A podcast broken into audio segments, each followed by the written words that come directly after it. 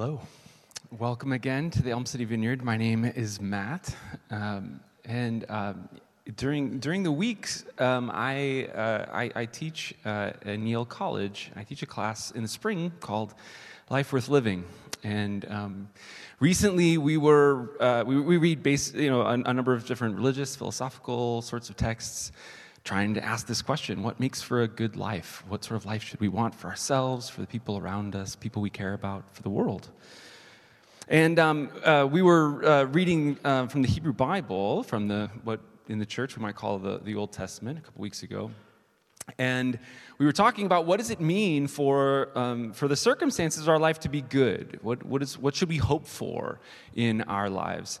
And um, having just, just read a, a, bunch of different stories, some of, uh, uh, some of, well, at least related to some of the stories that we'll talk about today, um, my students just zeroed in on, on one thing. They said, you know what? When I begin to, when we first think about this question of what should we hope for, we tend to think about our lives. Like, you know, I don't know, I'd like a job, like enough money to feed myself, clothe myself, house myself. Um, but these texts, they seem to be mostly worried about legacy. They seem to mostly be worried about how life is going for people like generations into the future. like for, for life to go well, for these folks, seems to be um, not just for my little life to go well. Um, in fact, maybe my life won't go all that well, but it will for generations to come. We've been thinking over these last few weeks, as Todd said, about blessing one another across generations, blessing uh, generations in the church, this really needs to come with like instructions. I, I got it. Um, pick the top. Which side do you think is the top? All right. Um, any, of you, any of you doing uh, user interface design, come look at this later. Um, all right. Um, but we've been talking about what it might what it might mean. What are our responsibilities to one another to bless one another across generations? And yes, we can think of that in more sort of typical sort of generations, but we've also been thinking specifically about sort of the, the very compact generations that have begun to pile up even in this local church community. Uh, Gen Zero, the, the, the, gen, the generation that was uh, involved in the, the New Haven vineyard out of which this church was planted, Gen 1, involved in planting that church um, that is this one. um, Gen 2, uh, the, the folks uh, who, who joined in a, in, a, in a new season of pastoral leadership under uh, Josh Williams' leadership, uh, who's still our, our senior pastor, our lead pastor to this day. And Gen 3, those who have joined um, in and around the, the pandemic, which has been a totally different sort of season of what it's meant to be together um, in all sorts of ways in our lives, and certainly including here in the church. And we've been considering um, quite often this sort of the real costs and the benefits and the possibilities of what we can do in blessing one another, what we can do in refusing to bless one another, the harm we can cause, the, the, the blessings that we can share and impart with to one another. And here we are in this last talk. And this last talk, I want to look in a slightly different direction. We're going to see some really familiar things. We'll go through that, of sort of like things not necessarily being super smooth as they cross the generations. But this Sunday, I want to think in particular about what happens when we like just completely drop the ball. Like blessing like doesn't happen. Maybe like the opposite of blessing happens. What does what does God do in the midst of that? sort of spoiler alert is that we follow, we, we in this church believe we have encountered a God who is extravagantly generous in blessing. And so when, when, when, when, when conflict happens, when divisions and splits happen among the people of God, God just like blesses both sides. And God doesn't, in the midst of that, like lose track of justice, doesn't it's not that God doesn't care about harm that was done or that God sort of can't recognize that there's differences between the sides. But in the end of the day, God blesses. So when we fail to bless, God nevertheless blesses. And the story we want to talk about today is the story of um, Hagar. The story that's been so important, um, especially in the African American community, uh, within the American church, um, but across the generations, the story of this woman. And I'm just going to jump right into that story. We'll, we'll pick up, it, it, has to do with the story of Abram. And yeah, at the beginning, um, we'll, we'll see, as Tina was talking about last week, some, the operation of some cultural scripts. The background is this God has already made a promise to this man named Abram. You may know him as Abraham. God's made this promise, among other things. Maybe this is like the kernel of the first sort of promise I will make of you a great nation. And I will bless you and make your name great so that you will be a blessing. And there's talk about um, more, more children than, this, than the grains of sand on, on the sea or the stars in the sky. Anybody know which of those is a larger number? Sorry, science geek. we will get to that. This will, this will come back around towards the end. The stars, by many orders of magnitude, actually. Like, not even close. Um, anyway, so, uh, but the thought is like, you are going to have like lots and lots of children. This sort of legacy, sort of blessing, what it means for your life to go well, right? This is the promise that, that God has made to Abram, but there's a promise. And maybe you know this story. The prob- the, the, there's a promise, but there's a problem. And the problem is that Abram has precisely zero children all right? And like, I, you know, you may be familiar with like the, like the, the, law, uh, the law of sort of exponential growth, right? Like you can, like, there's still hope, but like exponential growth on zero is just zero. like this, like, like we got we got to get past zero first. And, it, and, and Abram's getting old, his wife is getting old, things are not looking good.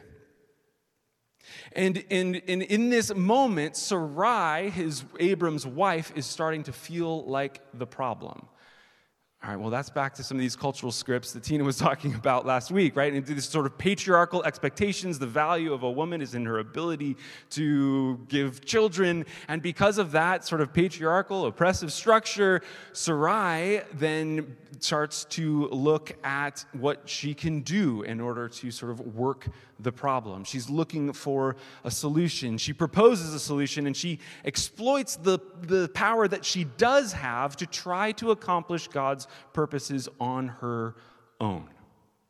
And what she does is she looks at Hagar, this, um, this slave, this, this servant of hers. And she is triply marginalized, right? So, so Sarai is working like uh, with, a, with the deck is already stacked against her. She's a woman in a society in which uh, her only value is something she can't deliver, the, the, the, the birth of a, of a, of a child. Um, but, but Hagar is like triply marginalized, triply vulnerable. A woman, yes, but also a foreigner and a slave, an enslaved person. And Sarai exploits this power imbalance. She, she, her plan is she will give Hagar to Abram for him to have sex with, and Sarai, the logic is Sarai will produce by her power over Hagar what she cannot on her own a child for Abram. This is intense. I mean, I don't know how often you've like taken a step back and considered like what this, what this, what is happening in this story. Maybe if you've grown up with sort of um, Sunday school stories, you're maybe too familiar with the Bible. Like this is extreme. Sexual exploitation, bodily exploitation. This is like Margaret Margaret Atwood's like the handmaid's tale sort of stuff, right? And maybe it seems like it's beyond what any of us might do because it is so extreme, but I take it that there's actually a dynamic here that's identifiable, maybe even in our own lives, in our culture. Sarai has taken it on herself to do what only God can do. Let me say that again. Sarai has taken it on herself to do what only God can do. And so, yeah, exactly. Uh oh. And so, how are you going to get that done? Well, inevitably, she reaches for whatever power she has in order to sort of play at divinity. And that is a dangerous place to be, right? To be a human being playing at divinity and looking at whatever power you have at hand. And the same goes for us. Whenever we, hmm, often, whenever, hmm, well, we'll come back to that. Often, no, I hang around with theologians during the week, and they're always catching me on, like, ah, do you mean always? All right. Right. But when we try to do what only God can do, we outstrip the bounds of our God given authority. That is true always. And often we do so by oppressing and exploiting others. We play at God, and in playing at God, we oppress the people around us. And often in a br- world of broken structures, I mean, uh, gender has been broken in the story of Genesis since Genesis 3. It's like one of like the first signs of, like, of the fall. What's broken is this oppressive relationship between men and women. And, and so quite often in this broken world, th- this exploitation takes the form that we see here. Oppressed people oppressing each other for the benefit of the oppressor class. Right? A woman taking advantage of a woman under her power in order to benefit a man. Sarai, under patriarchal pressures, oppresses Hagar, who's under even more pressures for the benefit of Abram, who sits on top of this particular food chain. And at many points in the story, he actually seems sort of willfully ignorant of all the harm perpetrated for his benefit. Now, we could put ourselves in any one of those slots, right? Um, it's not the point of the talk today. But you could put yourself in any one of those slots. And this is how the world, take it, still works. Oppression incentivizes the oppressed to exploit one another while oppressors profit. And oppressors are incentivized to remain as ignorant as possible of all of this. Except, of course, when it comes to pointing fingers at all those oppressed people who keep oppressing one another. Okay. The whole dynamic here is deeply ironic, and this is why, from the beginning, I will just name this is a dangerous talk for me, like a man and a white man to, talk, to give. Um, but, this is, but this is what we see what's, hap- what's happening in the scripture. And this, and this deeply ironic narrative blinds Sarai to the way that she is harming Hagar. When Hagar conceives and Sarai becomes jealous, she takes her complaint to Abram. Sarai said to Abram, it says, May the wrong done to me be on you. I gave my slave girl to your embrace, and when she saw that she had conceived, she looked on me with contempt. May the Lord judge between you, Abram, and me. May the Lord judge between you and me. Now, uh, fair warning, the Lord's judgment is going to seem relatively absent through quite a bit of this story. That's actually precisely what's going to rub many of us the wrong way as we keep going. And while we may not join with Sarai in her complaint here, by the end of the story, I think we may find ourselves saying something similar. May the Lord judge between you and me. But in this case, God's silence is powerful and understandable. Why? Because Sarai's anger shows just how blind she and Abram are to the harm that they're actually causing, right? Um, uh, Bible scholar uh, Wilda Gafney says this. She says, um, God's silence is a response to Sarai's charge that God judge between her and Abram. Abram has not wronged Sarai, Abram and Sarai both wrong Hagar. And God does not permit them to compound that wrongdoing by destroying her and her child. Sarai's lost the thread, right, of what's really going on if she's turned this into somehow a dispute between her and her husband. All right, it's a mess. And as we come to have come to expect, perhaps over uh, during the course of this series, there are serious consequences for the next generation. I'm skipping ahead a little bit, we'll go back. But uh, eventually, an angel of the Lord admits as much, admits that um, there are going to be serious consequences. Hagar's son Ishmael, this messenger of the Lord, says, will be a wild ass of a man with his hand against everyone and everyone's hand against him, and he shall live at odds with all his kin. Ishmael had nothing to do with all this, but there are consequences for his life, consequences for generations that come after. He shall live at odds with all his kin. Again, I think we can recognize this. The main, often the main consequence when we fail to bless one another across, uh, across generations is relational estrangement. Power is pressed to the point of exploitation, relationship is broken, and estrangement just propagates through the generations. And this is perhaps exactly as we could have predicted. This is just how human relations work when we are left to our own devices. But this is not the whole story of God's blessing work. Even already, I, as I said, I skipped some key pieces because the sort of moral here, or the next thing we consider, is this way that God blesses anyway. But it gets worse before it gets better. So, um, Abram, trying to keep peace with his wife, falls back on the scripts of power. Hagar is Sarai's slave. Sarai can solve her own problem, is Abram's logic. So Sarai further abuses Hagar. And Hagar flees for the wilderness for safety where she encounters a messenger of the Lord. And I'll, I'll say, like, these messengers like speak in first person as God. Like this is like this. I don't know. This is like a pretty. It's, it's actually it, it's intentionally ambiguous, right? In certain ways in the text, we'll see here and there. Like, is this God or is this like an angel? Um, anyway, Hagar may have run into like God in some sort of human form. Um, I think we know something about that kind of thing. All right, so she's out in the wilderness, and this messenger asks, Where have you come from, and where are you going? God wants to know Hagar's story. God sees her, as we will see in a moment. But God also wants to give Hagar agency to tell her own story. And Hagar answers that she is running away from Sarai. The angel tells her to return, which, we, which I am not going to talk about. which I, I, I, will just say that I will just note that I find that deeply disturbing um, and, and, and troubling.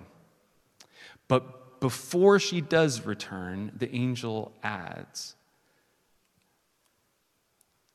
The angel of the Lord also said to her, I will so greatly, it's like it's got to be the Lord, not the angel. Anyway, I will so greatly multiply your offspring that they cannot be counted for multitude.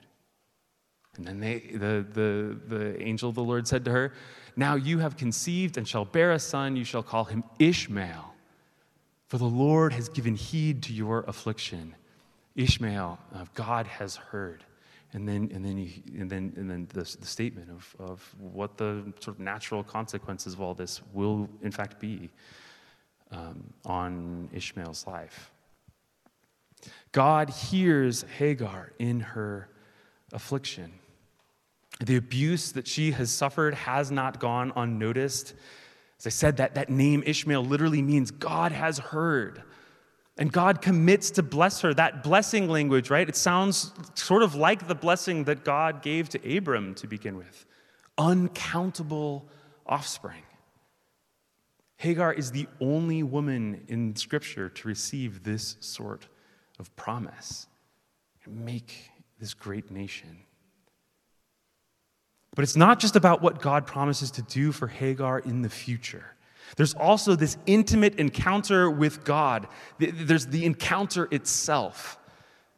It's so impactful that Hagar goes on to give God a name. Says, So she named the Lord who spoke to her, You are El Roi, for she said, I have I really seen God and remained alive after seeing him. It's a little bit puzzling. This like this, this messenger is pretty close to just like the real thing. She's had this encounter with God, and she is actually the only person in the Bible to give God a name. God gives God's names. But this woman has had such a profound encounter, right? This, this is this God who's this God who sees, and this God whom have I really seen God and survived? So, this is this extraordinarily powerful, intimate encounter with God, and it seems like it's not just in spite of what had happened, but in part because of it. There's this special place of intimacy for Hagar with God because of what she's experienced. And you got to hear me on this. I don't mean that in the sort of like everything happens for a reason sort of sense. No, I mean more like even in my darkest hour sort of sense, right? When God shows up in a moment like that, there's something that God does that we don't, we don't experience any other way. There's a perspective on God, a way of seeing God, as Hagar herself says, that we don't get any other way. And I think there's some of us here this afternoon that we, and we, we can relate so profoundly to Hagar's experience. Maybe you've, maybe you've suffered much and suffered much at the hands of the people of God. Maybe you've suffered much at the hands of this church. Maybe you've suffered much at the hands of people in this room.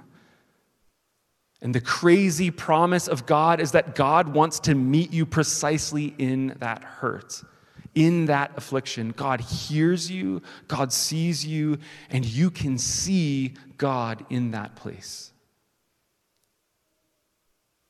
And this is really the key for today. As important as it is that we do the work to bless across the generations, if and when we don't, God's work of blessing still goes forward. When we fail to bless others, God's work of blessing still goes forward. When others fail to bless us, God's work of blessing still goes forward. Because our God of blessing is relentless. That doesn't mean we shouldn't do the work to, to, to, to, to bless one another, to partner with God and what God is doing. It just means that uh, there's, there's no thwarting, there's no, there's no uh, chance that we have that we are going to thwart God's plan to bless the people of God. Now, that word of, oh, I'm going the wrong, am I going the wrong way? Oh, now I'm lost. I don't remember what's up and what's down. There we go. It's that way. Is it? Nope. I'm like circling. Man, I'm going backwards. Sorry. All right. We'll, we'll, we'll catch up eventually. Actually, I'm going to do this this way. Um, wow, I really went, went crazy. Okay, cool. So this word, this word, um, affliction, that shows up here is actually a really important word um, in the Hebrew Bible.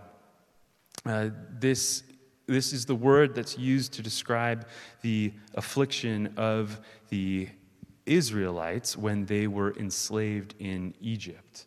Um, God saw their affliction and moved to set them free.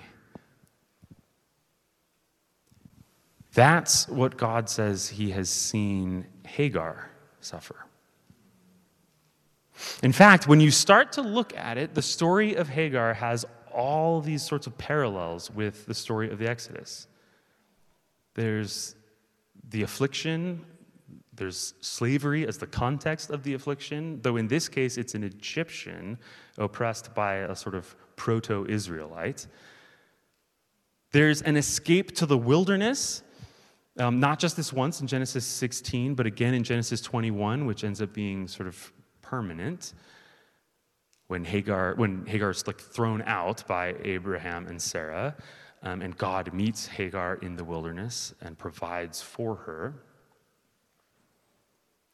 That that estrangement, I take it in part, is like it's like relational estrangement in part for the sake of safety uh, or something that, that's like, like, a good that God somehow rescues out of this terrible situation. Though in this case, um, again, there's a sort of inversion. In this case, uh, there's the escape into the wilderness in order to go towards Egypt, not away from Egypt. It's this sort of exodus going on. But once you see that parallel, I don't know, I begin to wonder like, where are the frogs? And like in the pestilence and the river of blood and God moving mightily in, in like righteous judgment against Abram and Sarai. Right, where is that? Even not only does God not move in that sort of like recognizable righteous judgment um, against Abram and Sarai, God blesses Abram and Sarai. And that is maybe even harder. The scandal of God's blessing.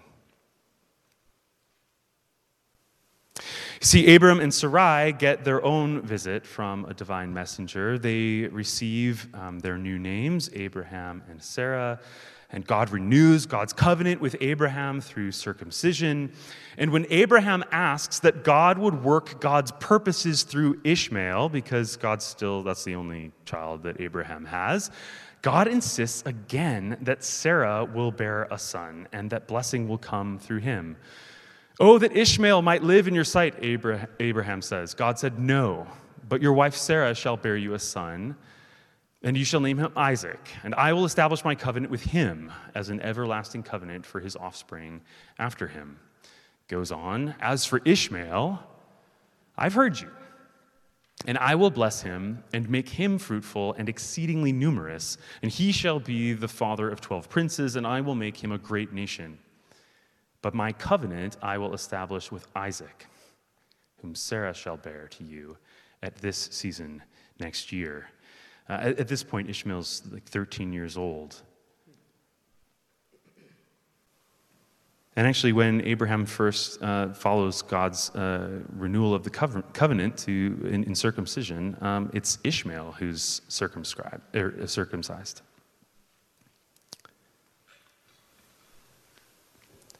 But I don't know about you, but after reading a text, text like that, like you begin to wonder, like, like whose side is God on? Right? It's maddening. God is is, is, he, is he like here to protect Hagar or is he here to just stand with Abraham and Sarah? And in any case, what's um, promised here happens 14 years after Ishmael was born. Um, Sarah has her son. And that's actually what occasions Sarah finally throwing Hagar and Ishmael out into the, world, into the wilderness. Um, Sarah feels like she can't risk her son Isaac having to compete with the teenager Ishmael for his father's affection and blessing. Abraham gives them like a little bit of water and a little something to eat and they just like send them into the wilderness. And if God didn't intervene, we have, a sen- we have the sense that, uh, that they would have perished.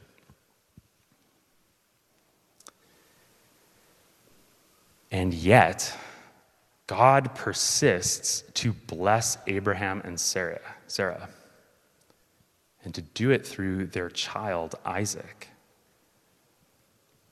Not because God doesn't see or doesn't care about the way Abraham and Sarah mistreat Hagar. Not because God doesn't see the estrangement that's going to run down through the generations because of what they've done.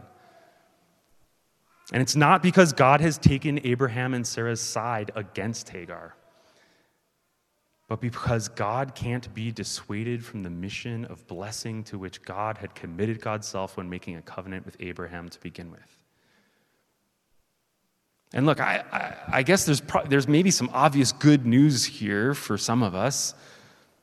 As much as there may be those of us here who identify with Hagar or Ishmael, there may also be those of us here who identify with Abraham and Sarah. Maybe we identify with different ones of them in different parts of our lives. In any case, if that's you, if you're sort of in the you're sort of wondering, thinking about the ways that you like use and abuse power, I suppose you can hear God sees the abuse that you dole out God's not party to it. God's not going to co sign it or endorse it. It grieves God's heart. It harms God's children. It sows division in the family of God, divisions that may last for generations. But our enmity toward God can't cut us off from God's good purposes. We are still called to be God's family.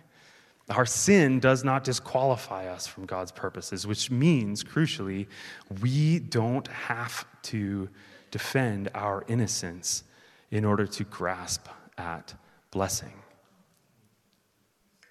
We don't have to defend our so called innocence in order to grasp at blessing.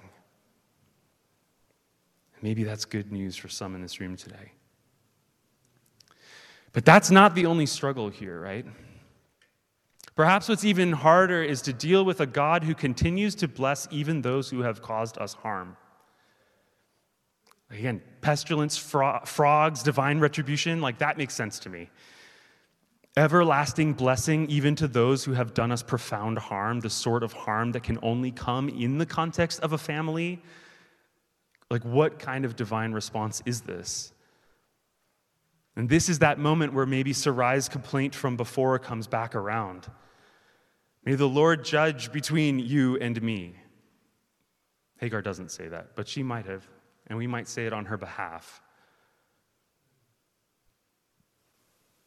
And yet, the Lord's judgment doesn't look sometimes the way that we had hoped. And if you're in that place wondering what sort of judgment, what sort of justice this is, I feel like God has something important that God wants to say to you. God sees what those who have harmed you have done. God sees that it was wrong. God is not blind to that, and God is not going to co sign or endorse any of it. And yet, God still blesses them. The one doesn't discount the other. Somehow, God can judge without cutting people off from blessing. God can judge without cutting people off from blessing. God can deal with the demands of justice without cutting people off. In fact, among the people of God, that's often how God works. And that has some serious consequences. For one, it means that you can't read God's judgments off of God's blessings. You can't read God's judgments off of God's blessings. If you take, take a, a path and then it and, and you, you're pretty sure that like it was like not a godly thing to do, and then God ends up blessing you on the other side, that doesn't like that doesn't like that doesn't solve the problem of how you got there, right? It's not like oh well, well, the Lord's still blessing me, so I guess that was all good. Mm-mm. Nope. This group of people did that, or this right, this this. All right, we can we can imagine, right? Like this church did that, this nation did that. God God seems to be blessing, so they must have been in the right. Nope. Even harder, these people who I, I know they're in the wrong. God's still blessing. Uh, I, don't, I don't get to, I, I can't, I can't um, demand that God refuse to bless them. You can't predict the removal of God's blessings based on insight into God's sense of justice.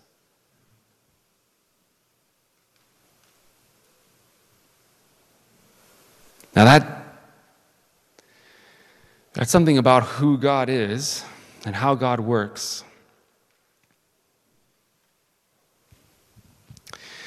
But maybe most challenging of all, maybe there's in there a suggestion of a way that we might live in imitation of God's extravagant generosity.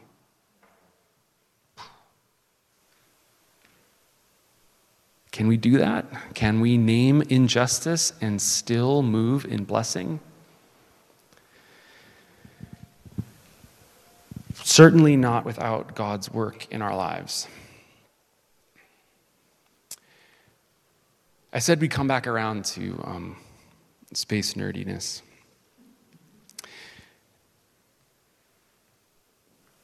I, I introduced myself to someone the other day as, as like the kid who went to both Bible camp and space camp in the same summer. Like, this is me, all right? I want to tell you a little bit about um, an experiment that sort of happened, a discovery that happened by accident. Some guys were just trying to like work out their telescope. They were just trying to get like the baseline, just like figure out like what silence looked like. So they're just pointing it at nothing and, and then getting a sense of what nothing looked like on the other end of the telescope. But no matter where they pointed their telescope, there, there, there was no nothing to be found um, there was always something. This, there was this microwave radiation. And literally, they thought like it must have been like, like, a, like a factory down the street. Or like at, at one point, their, their best guess was that there were pigeons who had like made their home inside the telescope. um, like literally, there's like, what is wrong? What is wrong? Well, it turns out what they had sort of stumbled upon is what's called the cosmic microwave, radi- uh, cosmic microwave radiation background. It's uh, evidence, uh, this first got people sort of thinking about a Big Bang. Um, maybe the sort of uh, the, the radiation still left over from that sort of beginning of everything. I want to suggest to you that the love of God is very much like this cosmic microwave radiation. That, by the way, you got to think about that like a projection like you'd have of the globe, but from the inside. There's no outside that map. Every edge turns over to the other edges around it. Everywhere you look, and, and they had to turn the contrast up to like, like past 11 in order to get any differentiation in it at all. It's more or less uniform everywhere you look. I think the love of God is something like this. Yes, the love of God is the foundation of the universe. The echoes of that founding love are in every direction. But unlike the cosmic microwave radiation background, the love of God is also the destiny of this universe. God's persistent blessing is the presence of the future drawing us forward.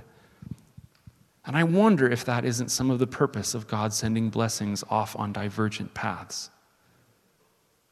As we divide ourselves, or even as God sort of separates for safety, but then God also then blesses both sides. God sort of somehow blesses even across that separation in order to remind us always and everywhere that we are meant to be at home with God and with one another.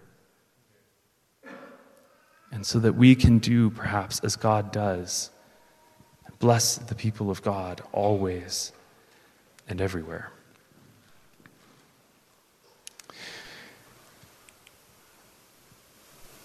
A few, oh, might I pick this up backwards again? I'm, t- I'm telling you, it's like a comedy routine unintentionally.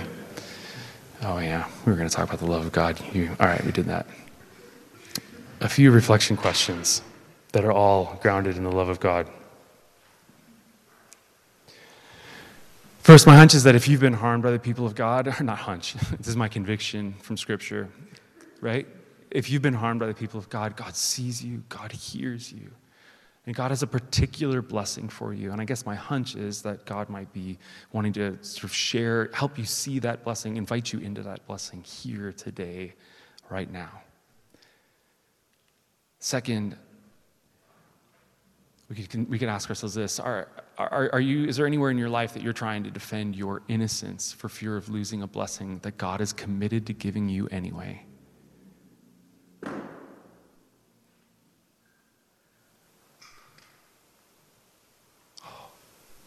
I think I have to tell you a quick story. When I was um, just graduated from college and had absolute uh, and had virtually no money, um, I was very stressed about money. I've told you some of this story. Some of you have heard this story before.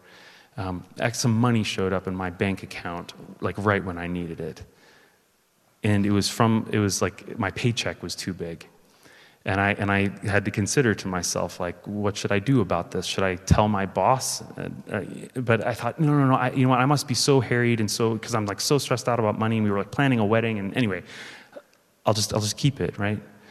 Um, until a few weeks later, then my boss comes to me and asks me, like, Matt, did you see anything odd in your last paycheck? And I was like, no.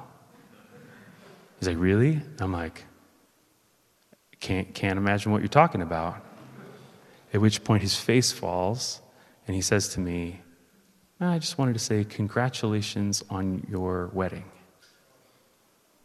Trying to steal the gift that was offered. When we try to like pretend, when we try to tr- put together some sort of trumped up innocence in order to like assure a blessing that God's going to give us anyway, we are trying to steal that which, like under false pretenses, that which God wants to give us anyway, as a gift. We're trying to earn, claim right to the thing that God actually just wants to give us. That might be a place that you're in today. Finally, and, and, and this is hard, and I, I genuinely, like, this is this is a high wire act. How, how, do how do we name injustice and still move in blessing? Are we called to do that? Are we called to do that as a church. We called to do that as individuals in our lives. What would it look like to name injustice and still move in blessing?